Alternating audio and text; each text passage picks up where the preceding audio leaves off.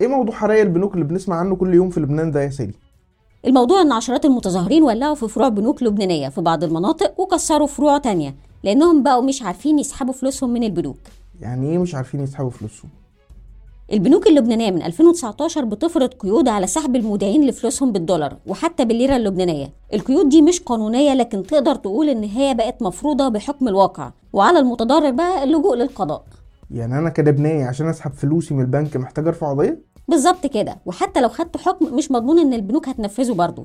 فالموضوع دلوقتي وصل إن اللي يقدر ياخد فلوسه بدراعه بيعمل كده. واللي ما عرفوش ابتدوا يولعوا في البنوك.